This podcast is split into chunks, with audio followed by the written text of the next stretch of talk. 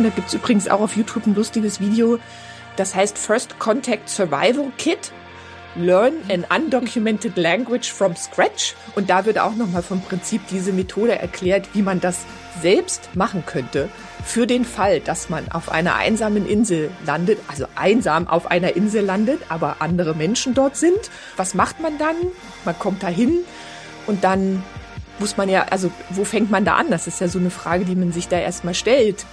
Ja, genau. Und in diese Richtung müsste es dann gehen, wenn man antizipiert, dass eventuell außerirdische Lebensformen auf diese Erde kommen, dass es auch andere Kommunikationsformen gibt, ja. Es ist ja vielleicht sogar die menschliche Arroganz zu vermuten, dass Außerirdische kommen, um mit den Menschen zu kommunizieren. Aber es ist halt dieser Ansatz. Wer, wer, garantiert, dass Außerirdische überhaupt mit uns Menschen sprechen wollen? Vielleicht gibt es auf diesem Planeten auch andere intelligente Spezies. Definitiv, das hätte uns so ein bisschen den Spiegel vors Gesicht. Und damit herzlich willkommen zurück zu einer neuen Folge von Talking Bodies, eurem Wissenschaftspodcast rund um Sprache, Gestik und Kommunikation. Schön, dass ihr dabei seid. Es begrüßen euch ganz herzlich eure Hosts Silva Ladewig und Jana Bressem.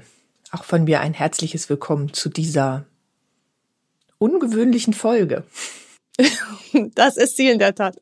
Ja, in der wir auch etwas, ja, Ungewöhnliches, vielleicht das habt ihr ja schon im Einspieler ein bisschen mitbekommen, auch vielleicht ein bisschen gruseliges, ein bisschen mysteriöses Phänomen besprechen wollen. Hm. Nämlich wie man eigentlich mit Lebewesen in Kontakt tritt, deren Sprache man nicht kennt oder deren Sprache man ja, also nicht kennt, noch nie gehört hat. Die Lebewesen kennt man vielleicht auch noch gar nicht. Also es gibt eine interessante Bandbreite heute. Ja, das Thema ist, kommt linguistisch schon ein bisschen trocken daher, ne? Unser Thema ist heute sprachlicher Erstkontakt. das, daran, da merkt man eigentlich gar nicht so richtig, womit das eigentlich verbunden ist. Ja? Nee. Äh, aber es ist, wie du sagst, verbunden mit der Frage, wie tritt man mit SprecherInnen oder mit Lebewesen, das hast du ja jetzt schon angedeutet, wie tritt man mit denen in Kontakt, deren Sprache man noch nicht kennt, also die noch nicht dokumentiert ist oder beschrieben oder in Anführungszeichen entschlüsselt worden ist. Ja. Und da gibt's ganz verschiedene Zugänge und du hast dich auf indigene Sprachen vorbereitet, Jana, ne?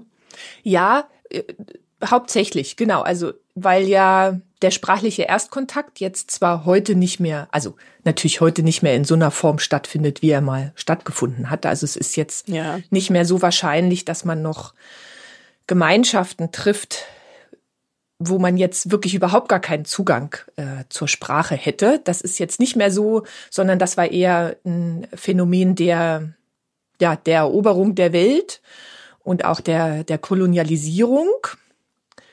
Mhm. Aber nichtsdestotrotz ist dieses Thema ein sehr, sehr wichtiges und insbesondere auch in den 90er Jahren, also Ende der 90er Jahre nochmal ganz stark ins Bewusstsein gerückt, weil da nämlich ja Linguisten und der Welt klar geworden ist, dass die Möglichkeit besteht, dass sehr, sehr viele Sprachen, die gesprochen werden, auf der Welt aussterben werden, weil es nur noch sehr, sehr wenige SprecherInnen dieser einzelnen Sprachen gibt. Die sind halt alt, sind häufig, tatsächlich hast du ja gerade schon gesagt, indigene Gemeinschaften, die jetzt ja auch nicht über so große Populationszahlen ja. häufig ja, ja. verfügen, sondern mhm. sind ja eher kleinere Gemeinschaften. Und da ist dann deutlich geworden, okay, wir haben da jetzt noch zwei, drei sehr, sehr alte SprecherInnen. Und wenn mhm. die Sprecher sterben, dann, um es jetzt dann, ist häufig dann vom Aussterben der Sprache gesprochen wurden. Und das ist ja dann tatsächlich so. Also eine Sprache, die man nicht mehr spricht, die wird ja dann häufig auch als tote Sprache bezeichnet, weil die zwar vielleicht dokumentiert ist, aber ja nicht mehr im alltäglichen Gebrauch ist. Und wenn man eins über diesen Podcast ja gelernt hat, dann ist Sprache das, was wir im Alltag auch mit ihr tun und wie wir sie benutzen. Genau. Ja, ja, ja. Und deshalb ist in den 90er Jahren das, das, die Sprachdokumentation tatsächlich auch zur Bewahrung vom Aussterben bedrohter Sprachen eben so ein wichtiger Forschungszweig auch geworden, den es zwar schon immer gab, ja, also seit Beginn der Eroberungen und der Besiedlungen, wo ja Besiedlung eigentlich gar nicht stimmt. Das war ja besiedelt, also eigentlich dürfte man nur sagen Eroberung. Ähm, da waren ja Menschen da. Es war ja. ja nicht luftleerer Raum. Da war das natürlich ein Phänomen oder sagen wir mal eine zentrale Fragestellung, weil man da in Kontakt treten wollte. Und heute ist es tatsächlich eher so, dass so ein Erstkontakt ja eigentlich gar nicht mehr stattfindet, weil es ja jetzt kaum noch unberührte Flecken der Erde gibt, wo man jetzt wirklich auf Menschen treffen würde, die eine Sprache sprechen, die man in gar keiner Art und Weise irgendwie einschätzen könnte. Mhm. Und würdest du sagen, dass sich dann die ähm, Herangehensweisen damals, ich meine, ich denke jetzt an Humboldt oder so, ja, mhm. dass dann, war das da anders als heute? Wie man, wenn man heute auf eine, Un oder wie man heute vorgeht, ist ja wahrscheinlich anders begründet durch die Technologie alleine schon, ne? Aber die Fragestellungen sind ja im Grunde ähnlich. Die Fragestellung ist ähnlich, aber die Methode hat sich auch tatsächlich verändert. Ja. Also, denn man muss sich ja vorstellen, damals war das tatsächlich so, dass man ja wirklich überhaupt keine gemeinsame Grundlage hatte. Also es war jetzt nicht so, dass man wusste, okay, der Nachbarstamm spricht die und die Sprache und die spricht man vielleicht selbst schon und ja. man könnte versuchen, mit dieser Nachbarsprache äh, Kommunikation mit diesem äh, Stamm oder dieser Gemeinschaft aufzunehmen. Also das hat man damals nicht.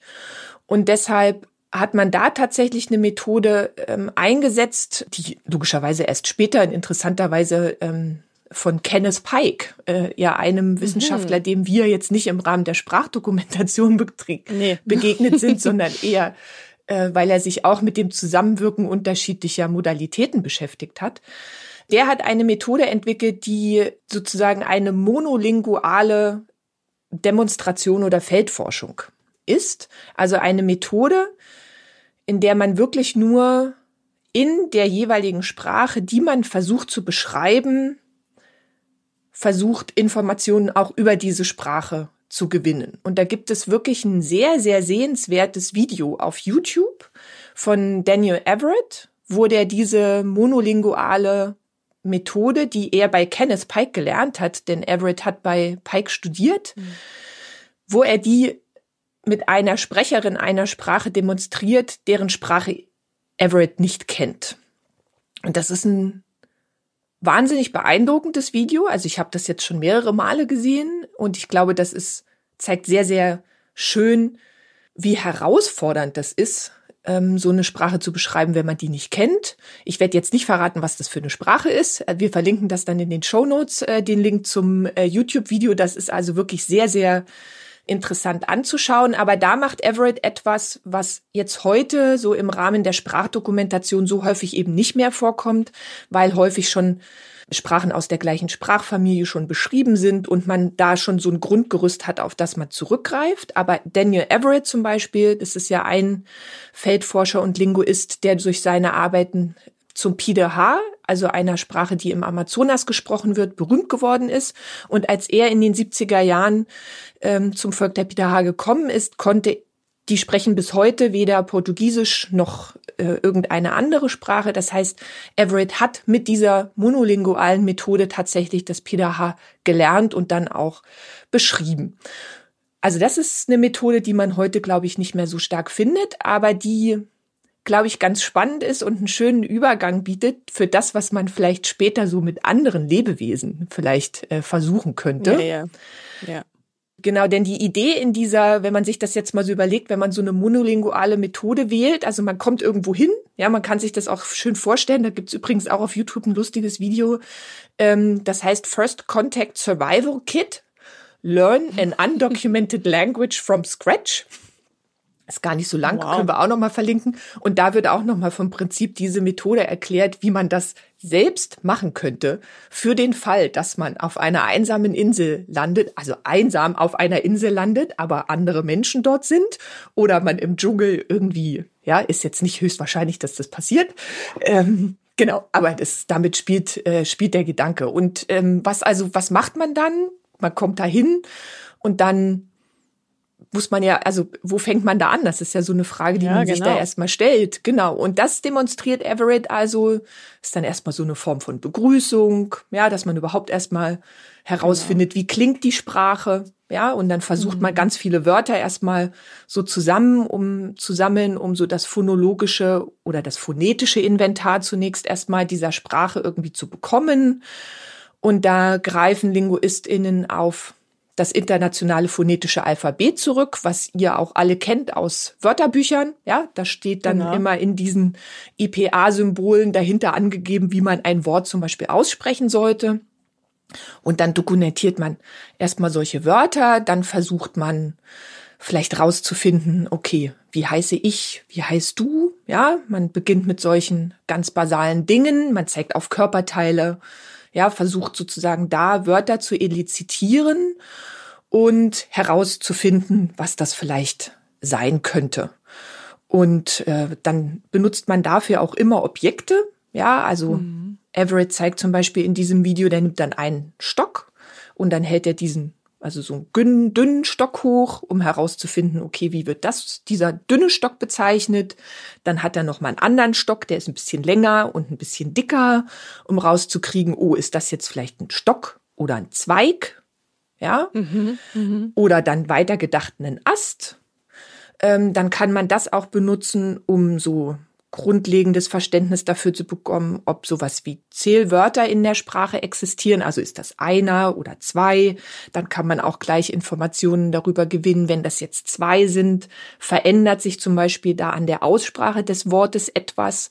Das könnte dann ein Hinweis darauf sein, dass es sowas ist wie Flexion. Ja, also wir kennen das Trinken, trinkst, ja, oder Ast, die Äste und so weiter. Also das heißt, man versucht sich dann äh, da immer weiter vorzutasten.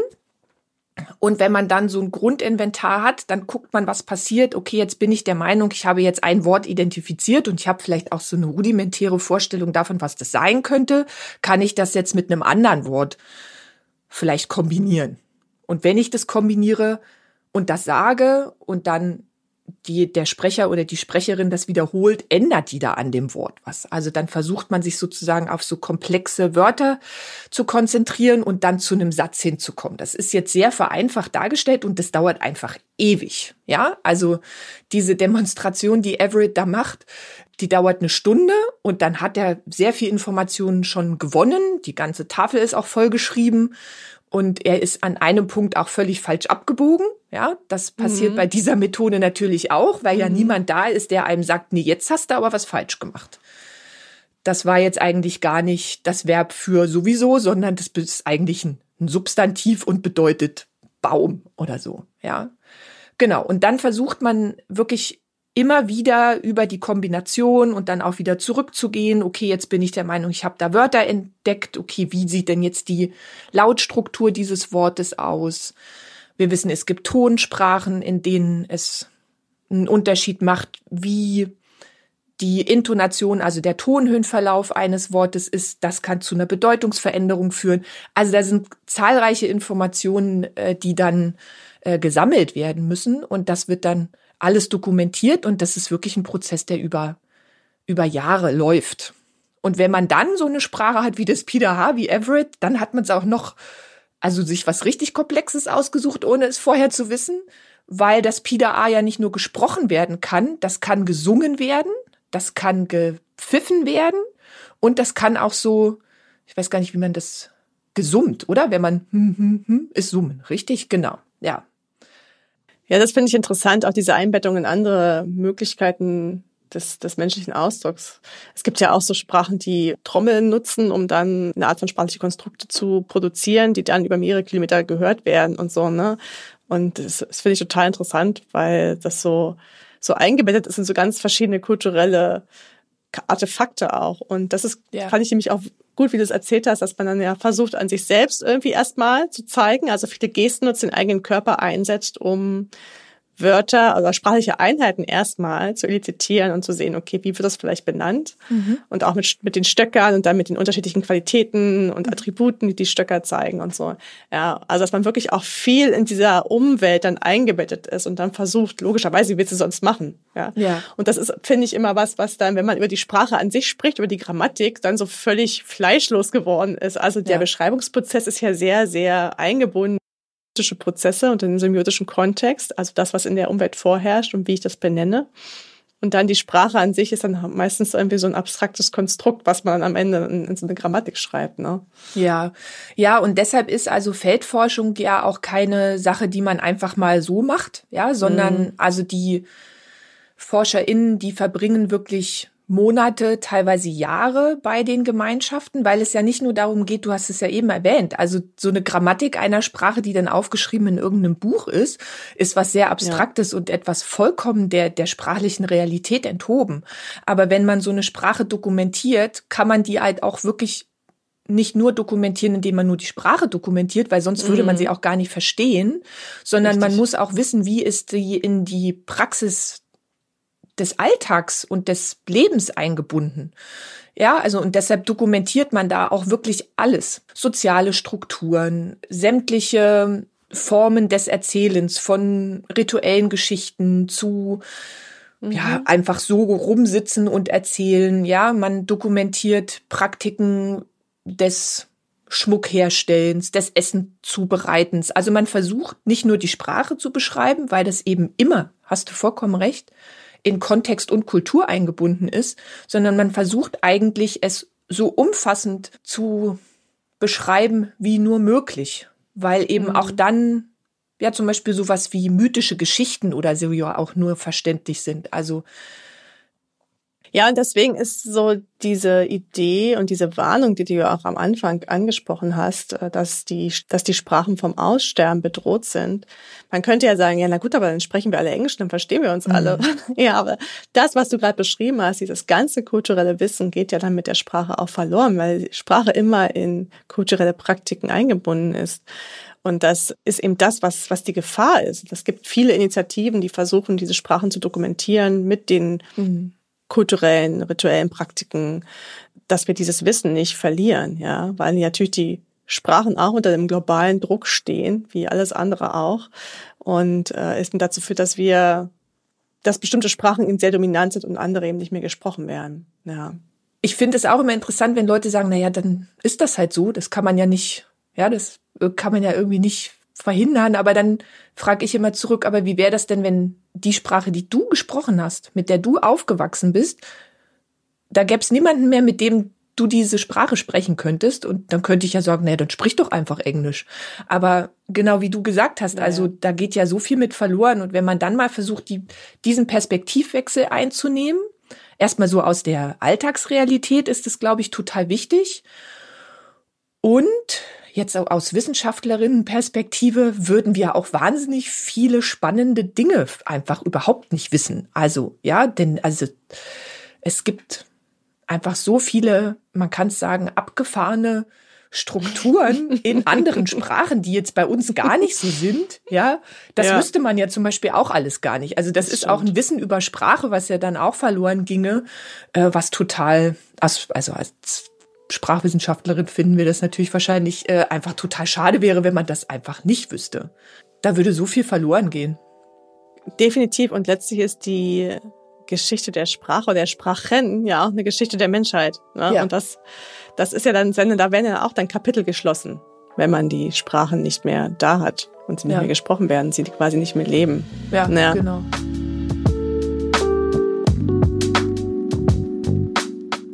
Aber das könnte man dann gleich als Übergang nehmen. Das Absolut. böte sich jetzt an für, für ein Thema, was ich heute mitgebracht habe. Denn wir haben jetzt über Gemeinschaften gesprochen, die menschlicher Art sind, ja, und man du hast es gesagt, wahrscheinlich nicht mehr so häufig in diese Situation kommt, dass man mit Gemeinschaften in Kontakt treten muss, deren Sprache noch nicht in irgendeiner Form dokumentiert ist oder deren Nachbarschaftssprachen oder Dialekte ähm, noch nicht in irgendeiner Form irgendwo schon mal aufgetreten sind. Aber ich habe mich in Vorbereitung auf das heutige Thema mit einem Wissenschaftler unterhalten, der sich mit sprachlichem Erstkontakt zu Außerirdischen beschäftigt. Ja, und das ist ja etwas, was wir bisher eigentlich nur in Science Fiction versuchen zu beantworten. Nicht nur da, aber da tritt es unter anderem auf und er beschäftigt sich tatsächlich mit Science-Fiction-Serien. Und der Kollege ist äh, Markus Tönnies von der Universität Göttingen und der hat sich darüber ein paar Gedanken gemacht. Und mit ihm habe ich darüber gesprochen, wie wir versuchen können, die Kommunikationsform oder Sprachen von außerirdischen Lebensformen zu entschlüsseln. Und das Ganze fällt in den Bereich der Xenolinguistik oder Exolinguistik. Das habe ich jetzt auf jeden Fall auch gelernt in der Vorbereitung auf das Gespräch mit ihm. Und diese äh, der Teilbereich der Linguistik versucht, anhand von sprachlichen Strukturen, die schon existieren, also von anhand von Sprachen, die schon beschrieben worden sind, ja, das ist auch gesagt, morphologische, syntaktische, phonologische Strukturen, anhand derer versucht man Rückschlüsse zu ziehen auf Sprachen bisher unbekannter Zivilisationen. Ja, und dann vielleicht auch die Möglichkeit zu haben, diese Sprachen oder Kommunikationsformen in irgendeiner Art zu übersetzen. Und den Ausschnitt aus diesem Interview, den hört ihr jetzt. Und ähm, ich finde es ganz toll, weil man merkt so wirklich die Liebe zu Star Trek in seinen Ausführungen und außer die Begeisterung für seine Forschung. Hallo Markus. Ja, hallo, schön, dass ich da sein kann. Es geht heute nicht um Erstkontakt mit SprecherInnen aus einer Community, deren Sprache noch nicht dokumentiert ist oder noch nicht beschrieben worden ist, sondern wir sprechen heute über den Kontakt mit Außerirdischen. Und wie bist du dazu gekommen, überhaupt Star Trek Folgen. Das war ja das Thema des Vortrags, den ich gesehen hatte. Man kann die linguistische Brille ja nicht ablegen, ja. Aber wie bist du dazu gekommen, dich auch dann wirklich aus Forschungsperspektive damit zu beschäftigen? Ist dir was Bestimmtes aufgefallen oder? Äh, ich war natürlich erst Star Trek Fan. Ich glaube, das war so dieses neudige Alter mit zwölf, wo ich angefangen habe, Star Trek zu gucken. Und wenn man dann Linguist wird und das studiert, dann sieht man die Folgen natürlich ein bisschen anders. Ich glaube, The Next Generation, das war so die Serie, mit der ich aufgewachsen bin, auch wenn ich die Originalserie und alles, was danach komme, auch gerne gucke, ähm, war halt das Problem, dass man dann als Linguist drauf guckt. Und es gibt diese eine Folge, Damok heißt sie, äh, in der sie eine, in der die Kommunikation scheitert. Dann setzen halt so auch Fragen ein wie, Wieso sprechen Außerirdische immer fließend, fließendes Englisch? Wieso redet Captain Picards Familie, die in Frankreich wohnt, bestes britisches Englisch oder dergleichen? Ähm, das sind dann halt die Fragen und dann habe ich, bevor ich zurück an die Uni nach Göttingen gegangen bin, bei einem KI-Unternehmen gearbeitet und so ein bisschen Einblick ah, bekommen, okay. wie, wie Übersetzer funktionieren müssten. Dann kam natürlich diese ganze ChatGBT-Debatte auf und dann habe ich mir halt gedacht, das kann man doch linguistisch auch mal ausschlachten und sich bei Star Trek angucken, wieso sprechen da wirklich die letzten Außerirdischen, die man auf dem hintersten Planeten irgendwo entdeckt, ohne Probleme akzentfreies Englisch. Total interessant. Auf diesen Aspekt wollte ich auch nochmal äh, zurückkommen später. Ich habe bei dir gelernt, dass es, weil diese Art von Forschung Teil der Xenolinguistik ist. Ich muss sagen, das war mir vorher überhaupt kein Begriff Xenolinguistik oder Exolinguistik, mhm. wenn ich äh, das richtig jetzt sage. Also da geht es ja um Studien, die so fremdartige Sprachen untersuchen. Also alle möglichen Arten von unerforschten Aliensprachen und, und anderen Kommunikationsformen. Und ich habe gelesen, dass äh, es nicht nur darum geht, den Erstkontakt in irgendeiner Form vorzubereiten oder die, die Sprachen zu beschreiben und damit den sprachlichen Kontakt zu ermöglichen, sondern dass es auch darum geht, ja, diese, diese Möglichkeiten zu nutzen, um militärische Nachrichten zu verschlüsseln. Ja, das geht natürlich in die Reihe rein, wenn ich, wenn ich eine Sprache erzeuge, also eine Sprache ist ja nichts anderes als ein, man kann sich das vorstellen, ich habe ein gewisses System von Zeichen und ich habe Regeln, wie ich diese Zeichen mm. kombiniere. Das kann man natürlich in der militärischen äh, Forschung oder Anwendung sehr leicht benutzen. Wenn ich eine Geheimsprache, eine Codierung ja. brauche, kann ich eine Sprache erzeugen. Das ist klar, dass da der Anwendungsbereich ist. Das ist dann, wie hat man die Nazis im Atlantik geschlagen, weil man die Enigma-Maschine hatte. Das äh, ist hier nichts anderes. Wenn man ja. da so ein Sprachsystem erzeugt, was kein anderer spricht, habe ich einen kommunikativen Vorteil. Beobachte ich bei meiner Tochter auch gerade. Die, die hat mit ihren Freundinnen so eine Geheimsprache erarbeitet. Ähm, das ist halt, ist halt interessant. Also man kann eine komplett neue Sprache erzeugen. In Filmen und Serien, die du beobachtest oder die du dir angeschaut hast, hast du beobachtet, dass es häufig zu Erstkontakt zwischen den Angehörigen einer Sternflotte, wie jetzt bei Star Trek kommt, und Außerirdischen. Und äh, wie du dir das anschaust, das können wir gleich mal besprechen. Aber die Serien spielen ja im was weiß ich, 23. oder 24. Jahrhundert, werden natürlich aber auch aus der heutigen Perspektive erzählt. Man kann sich ja nicht freimachen von dem heutigen Technologie Technologiestand. Man kann sich vielleicht überlegen, was es mal geben wird, um vielleicht diesen sprachlichen Erstkontakt in gewisser Weise zu unterstützen. Aber wie sehe denn der Erstkontakt mit Außerirdischen heute aus? Das ist eine gute Frage, wenn man das auf den heutigen, äh, auf die heutige Technologie runterbreche oder die heutige Kultur. Also ich glaube, die erste Frage, die man sich stellen müsste, ist, ist die außerirdische Spezies besser, höher entwickelt als wir oder ist es umgekehrt? Ich habe die Befürchtung, wenn es umgekehrt wäre, wäre das eine sehr einseitige Angelegenheit. Man muss sich auch immer bewusst machen, ein, Erst, ein Erstkontakt zwischen zwei unterschiedlichen Kulturen, so kann man es ja erstmal sagen, ist ja nichts Unbekanntes. Als die Europäer nach Amerika gegangen sind und dort die indigenen Völker entdeckt haben, wissen wir ja, wie es abgelaufen ist mit all den negativen Folgen. Ja. Ich habe die Befürchtung, in der heutigen Welt würde es ähnlich ablaufen. Anders ist natürlich die spannende Frage, wir müssen uns ja bewusst machen, wenn Außerirdische auf die Erde kämen und mit uns Kontakt aufnehmen, werden die uns ja technologisch hoch überlegen, weil sie in der Lage sind, Lichtgeschwindigkeit ja. zu fliegen, diese Distanzen zu überblicken. Da gibt's dann einmal die positive Fassung wahrscheinlich. Sie suchen den Kontakt mit uns. Dann werden sie aber auch so entwickelt sein, dass sie unsere Sprache relativ schnell dekodieren können und mit uns kommunizieren können.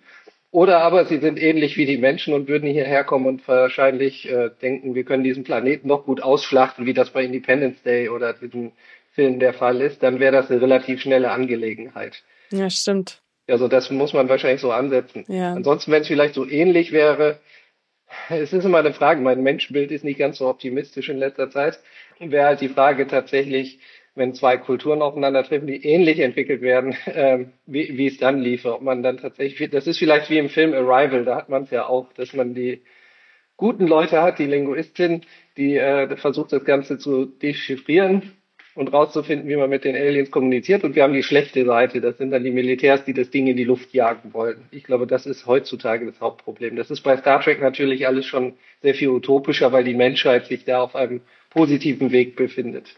Mm, das stimmt. Interessanter Punkt. Du hattest aber auch erwähnt, dass es äh, Handreichungen der NASA gibt, ne, mhm. die solchen Erstkontakt in irgendeiner Form beschreiben oder Anweisungen geben. Weißt du, was da drin steht? Ja, das ist sogar nicht mal von der NASA, sogar von der NSA. Ähm, also noch, noch eine Geheimdienstebene so, hm. schlimmer. Das steht auch alles tatsächlich ja. verfügbar. Da ist dieses vertraulich durchgestrichen.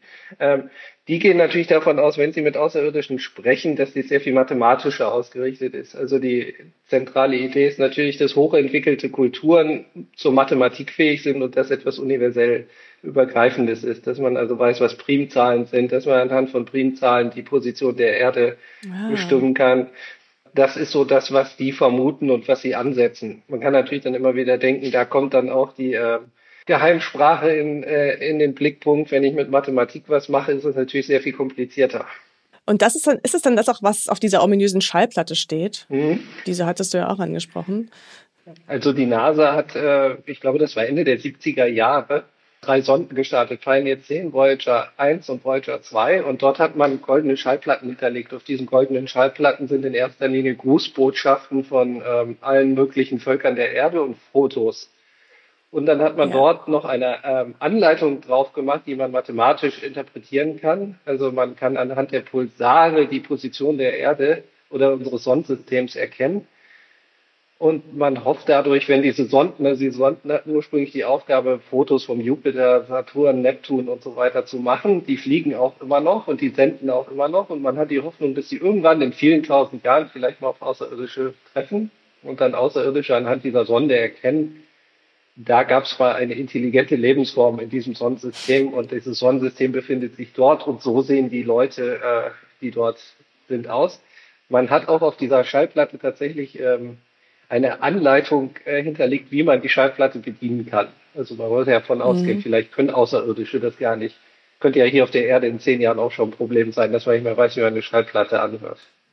Ja, definitiv. Ja, was würdest du sagen? Ist das eine gute Idee, Außerirdischen die Daten zu schicken, dass sie uns finden? Das kann man ja jetzt auch irgendwie kritisch sehen. Ja, es kommt drauf an, welche Außerirdischen das sind. Ja, ja, genau. Wenn's auch hier wieder die Frage, wenn es tatsächlich so ist, dass es so äh, unser Entwicklungsstand ist, haben wir wahrscheinlich nicht zu befürchten, weil die so lange hierher brauchen, ähm, dass, dass das eh ewig dauern wird. Wenn es jetzt hochtechnisch überlegene Außerirdische sind, könnten die sich auch sagen, was schert uns da dieses primitive Völkchen mm. auf der Erde? Das ist eine spannende Frage, was Außerirdische denken. Wahrscheinlich denken Außerirdische ganz anders, als wir uns das denken. Wahrscheinlich. Vielleicht sind sie auch gar nicht so Macht interessiert und äh, wollen immer an Ressourcen ran, so wie die Menschheit vielleicht, weißt du, und rotten sich dann selber aus wie unser einer. Das machen die vielleicht gar nicht. Das wäre schön. Wer weiß. Das wäre schön. Wir bleiben mal beim positiven Gedanken. Also haben wir jetzt davon gesprochen, wie es heutzutage wäre, wenn quasi die Außerirdischen auf die Erde treffen oder was wir unter anderem jetzt auch unternehmen, um Kontakt mit Außerirdischen herzustellen. Aber welche Möglichkeiten hätten wir denn vielleicht im 23. oder 24. Jahrhundert, Stichwort künstliche Intelligenz, wenn dann außerirdische Spezies auf unsere Erde käme und wir dann noch auf der Welt wären. Das muss man ja irgendwie auch kritisch betrachten. Also wenn ich es wie Star Trek sehen würde, das wäre sozusagen die utopische Sicht, ja. äh, hat sich die Menschheit in eine Richtung weiterentwickelt, wo sie wirklich äh, ihre negativen Eigenschaften abgelegt hat in größten Teilen und versucht äh, zur Verbesserung der eigenen Situation zu handeln. Das wäre so der Punkt. Dann ist künstliche Intelligenz gibt's in Star Trek auch. Dort kann man mit dem mhm. Schiffscomputer der Enterprise beispielsweise relativ gute Gespräche führen. Den redet man dann immer mit Computer an. Die können richtige Dialoge führen, also so wie ChatGPT das heute schon kann. Ähm, die schlechte Sichtweise ist dann die Terminator-Sichtweise. Die künstliche Intelligenz hat uns versklavt. Ähm, Mhm. Wobei ich nicht glaube, dass das passieren wird. Dann, dann wäre halt die Frage, dann kommunizieren die äh, Außerirdischen, die hier ankommen, wahrscheinlich eben mit dem Computer. Vielleicht, vielleicht ist das auch so natürliche Evolution, dass überall dann nur noch künstliche Intelligenz ist. Dann unterhalten sich die künstlichen Intelligenzsysteme. Ja, das stimmt. Das muss man echt weiterdenken, ne? dass es äh, wahrscheinlich dann so dominant ist, dass wir vielleicht die Fragen, die wir heute stellen, dann gar nicht mehr stellen müssen. Ja, man könnte natürlich anmuten, wenn man jetzt tatsächlich so in den Star Trek-Weg nimmt, der der bessere ist, dann würde man künstliche Intelligenz ja wirklich zur Kommunikation einsetzen. Ähm, die Frage, die ich anfangs ja hatte, warum sprechen Sie im 24. Jahrhundert alle Englisch oder im 23. Jahrhundert? Äh, dafür gibt es natürlich die reale Welterklärung, dass man aus produktionstechnischer Sicht nicht jede Woche eine neue Sprache konstruieren kann und mhm. die Außerirdischen dann von menschlichen Schauspielern gespielt werden, die halt Englisch sprechen.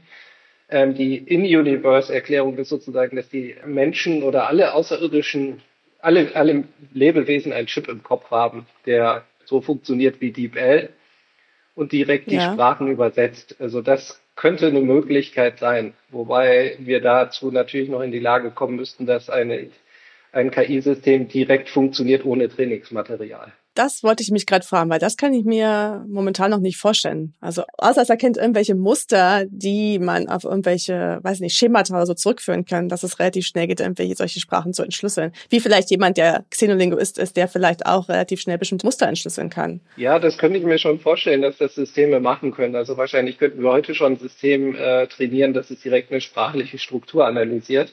Wenn genug Trainingsmaterial reingibt, ist es ja, ich meine, das ist ja, was wir als Linguisten machen. Wir gucken uns Muster an, wir gucken uns Strukturen einer ja. Sprache an, wir gucken uns an, wie werden diese Einheiten miteinander verknüpft. Das könnte sicherlich ein KI-System auch in der Übersetzung machen. Wo ich allerdings meine Zweifel habe, ist, dass es in Echtzeit eins zu eins geht. Mhm. Wenn ich mir jetzt die Situation vorstelle, die wir jetzt Star Trek auch haben, ähm, aus ein Außenteam mit drei, vier Personen beamt auf einen Planeten runter, wo ein unbekanntes Volk ist, man fängt direkt an, sich zu unterhalten. Da fehlt halt jegliches Material. Also ja. selbst wenn man sagt, die Muster werden direkt analysiert, was ist, hallo, wir sind vom Raumschiff Enterprise, ähm, hm. und dann die Erwiderung des Grußes, da ist einfach zu wenig Trainingsmaterial oder zu wenig Material, was ich direkt analysieren könnte. Dann wäre es vielleicht so wie bei Arrival, dass man eine bestimmte Zeit bräuchte, einfach um erstmal zu schauen, auch wie kommunizieren sie. Also es ist ja auch sehr sprachlastig, also lautsprachlastig, ne? Also wahrscheinlich auch in, in Star Trek, mhm. ne? Da haben wir ja auch in dem Kolloquium drüber gesprochen.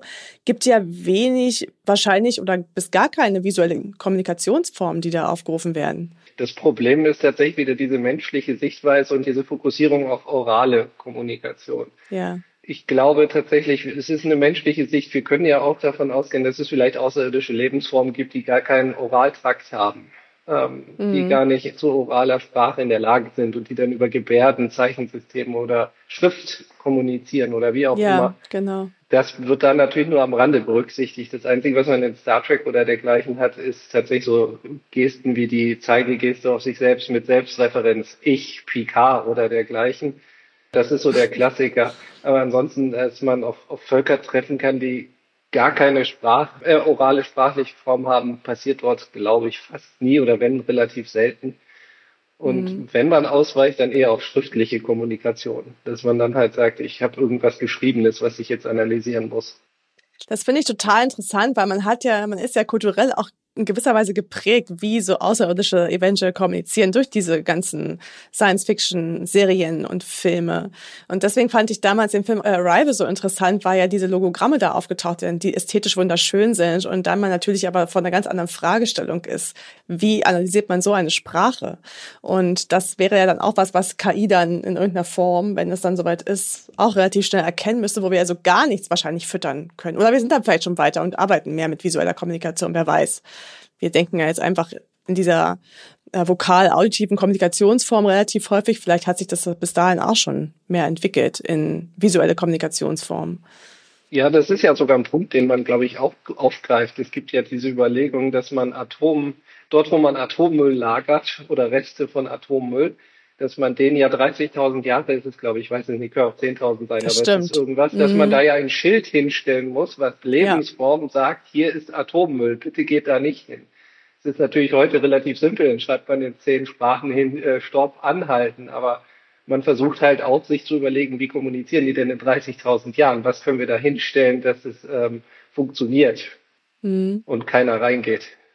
Ja, genau. Und in diese Richtung müsste es dann gehen, wenn man antizipiert, dass eventuell außerirdische Lebensformen auf diese Erde kommen, dass es auch andere Kommunikationsformen gibt, ja. Es ist ja vielleicht sogar die menschliche Arroganz zu vermuten, dass Außerirdische kommen, um mit den Menschen zu kommunizieren. also im, im vierten Star Trek Kinofilm ähm, fliegt eine Sonde zur Erde, die fliegt über die Meere, die verursacht Unwetter auf der Erde und äh, sie will mit Walen sprechen. Sie ist von weit hergekommen, um mit Walen zu sprechen. Menschen denken die ganze Zeit, die will mit uns sprechen. Äh, es gelingt dann natürlich Captain, Captain Kirk rauszufinden, dass sie mit Walen sprechen möchten.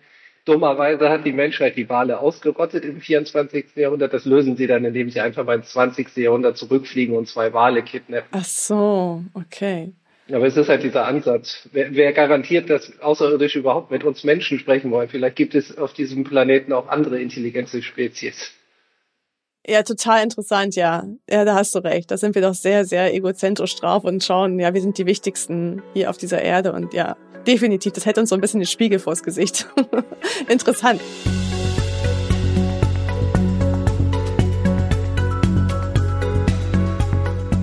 Ja, ist auf jeden Fall sehr spannend und wie ich schon sagte, man merkt Markus die Begeisterung für das Thema an. Wir werden das gesamte Interview auch online stellen und hier können wir es ein bisschen rückbinden auch an das, was wir vorhin besprochen haben, an dieses Konstrukt Sprache versus Sprache mhm. leben. Ja, also man kann auf der einen Seite versuchen, die sprachlichen Strukturen von möglichen Kommunikationsformen oder möglichen Sprachen anderer mhm. Lebensformen zu beschreiben. Aber Natürlich macht eine Sprache nur mhm. Sinn und kann Bedeutung kreieren, wenn wir auch die Lebensumstände mhm. kennen. Ja, also da jetzt vielleicht mit KI zu versuchen, um welche abstrakten Muster zu rekonstruieren, mhm. äh, das unabhängig von dem ganzen kulturellen Kontext, in dem vielleicht eine andere Lebensform lebt, ist das natürlich auch schwierig. Also mhm. Bedeutung entsteht natürlich über die Kultur. Mhm. Ja, und das haben wir ja auch kurz angerissen, aber das finde ich ganz wichtig und das bietet, das bindet sich zurück an das, was wir vorhin besprochen ja, haben. Ja, absolut. Und ich glaube, ein Punkt, den wir ja auch schon mal besprochen haben, ist ja auch die Tatsache, also nicht nur die Lebenswelt, sondern auch unser Körper. Ja, also ähm, mhm. wie sind wir? Ganz genau. Ja, also das ist ja etwas, ja. was uns eben mit den Menschen auf der Welt verbindet und auch eben ein wichtiger mhm. Punkt ist, auch beim Sprechen. Ja, also wir wissen ja. aus der Forschung, dass das nicht immer das Gleiche ist. Nur weil wir den gleichen Körper teilen, müssen wir nicht alles auch ähnlich versprachlichen. Ja, das sieht man an Metaphern und mhm. so äh, sehr gut. Aber in diesen, ja, in diesen Konstrukten, wie so die Kommunikation mit anderen Lebewesen aussehen könnten, ist das zum Beispiel immer ein Punkt, der, der so ein bisschen zu kurz kommt auch, die Reflexion dessen, was das eigentlich bedeutet, wenn die da jetzt eine völlig andere, eine völlig andere ja. körperliche Gestalt haben oder auch ja. ganz andere, ja, Organe, mit denen die Zeichen, die sie benutzen, um zu kommunizieren, produziert werden. Und das ja. finde ich immer wieder ganz interessant, weil das so eine Separierung von Körper und Denken und Sprache ist, die man ja so eigentlich gar nicht, die man ja eigentlich so gar nicht machen kann. Aber ja. Ja, ja, man merkt halt, wie sehr das wirklich von unserem eigenen, du sagst, von unserem eigenen Körper ausgeht, von ja. den Möglichkeiten, welche Alien dann irgendwann mal vielleicht auf diese Erde treffen. Und wie er ja auch sagt, und wenn die auf uns treffen, dann sind die uns ja auch hoch überlegen. Ja, also, ja das, ist dann, das ist ja das also andere, so, immer, wo ich dann denke, mhm. ja, ist ja. es wirklich notwendig, dass wir Menschen rausfinden, wie die reden, ja? Oder sind die dann nicht in der. Lage, irgendwie, wir sagen irgendwie fünf Sätze und die sind dann in der Lage, so ja. wie KI, dann irgendwie schwuppdiwupp, ja? Also, ja. die berühmten 30 Sekunden, ein bisschen, aber die ja jetzt irgendwie immer ja, genau. 30 Sekunden musst du in irgendeine Kamera sprechen, damit dieses automatische Übersetzungsprogramm dich äh, imitieren kann und nachmachen kann. Das haben die dann wahrscheinlich schon angeboren. Oder, oder haben halt irgendwelche ja, KI-Systeme, die dann einfach schon so gut laufen, dass sie die einfach nur bedienen und die reden dann mit unseren KI-Systemen und dann sind wir quasi obsolet. Ja, keine Ahnung. Und die kämen ja auch nicht unvorbereitet. Also in der Regel ist es ja so, die haben nee. ja, die haben ja einen Plan. Mhm. Und das ist ja jetzt nicht so, ja. dass die jetzt beim Kaffee gesessen haben und gesagt haben, so jetzt fliegen wir dahin. Lass uns mal die Erde ausräumen. Und dann stehen die da und denken sich so, oh Mist, jetzt haben wir uns gar nicht überlegt, wie wir das. Huch, jetzt haben wir sie gefunden. Also das ist, das ist doch auch irgendwie immer so ja. eine Vorstellung, ja. Also ich meine, das ist ja, also von langer Hand geplant. Und wenn das wirklich so hochintelligente Wesen sind, also da muss ich ehrlich sagen, da denke ich manchmal, da tun wir uns selbst manchmal keinen Gefallen, weil wir uns als Mensch da wirklich als nicht so ja, weil wir uns dann auch so hochheben. Also, aber wenn die, was wollen die da mit uns? Aber darüber haben wir ja auch gesprochen. Wie gesagt, das ganze Interview werden wir nochmal online stellen. Wir haben jetzt hier ein paar Snippets rausgenommen. Ähm, hört es euch an, es macht echt Spaß. Und wer in Göttingen lebt, kann auch zur Ringvorlesung kommen, die Markus Tönnies da mit seinen KollegInnen organisiert. Er kann es leider nicht online stellen oder beziehungsweise streamen, weil natürlich die Filmrechte ein Problem sind.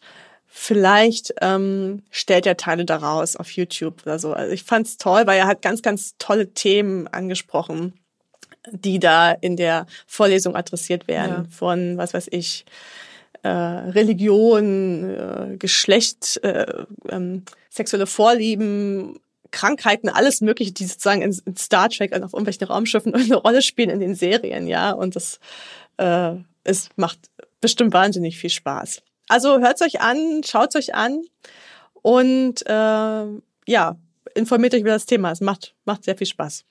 Ja, und in guter alter Manier kommt jetzt unsere Songrubrik, der Song zum Thema.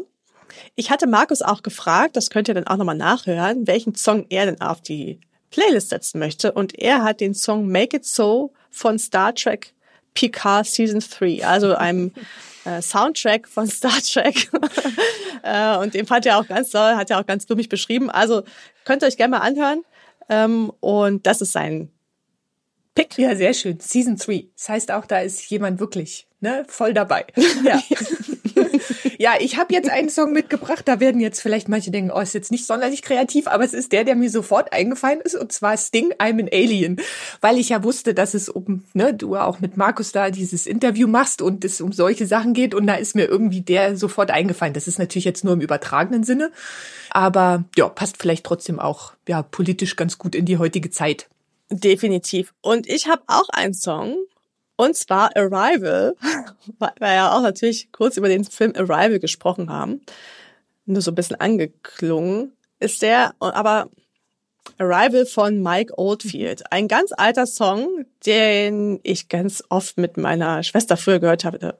Wir hatten diesen, diese Schallplatte von meinem Vater und die haben wir früher rauf und runter gehört. Also Arrival von Mike Oldfield, der hat das offensichtlich auch schon antizipiert.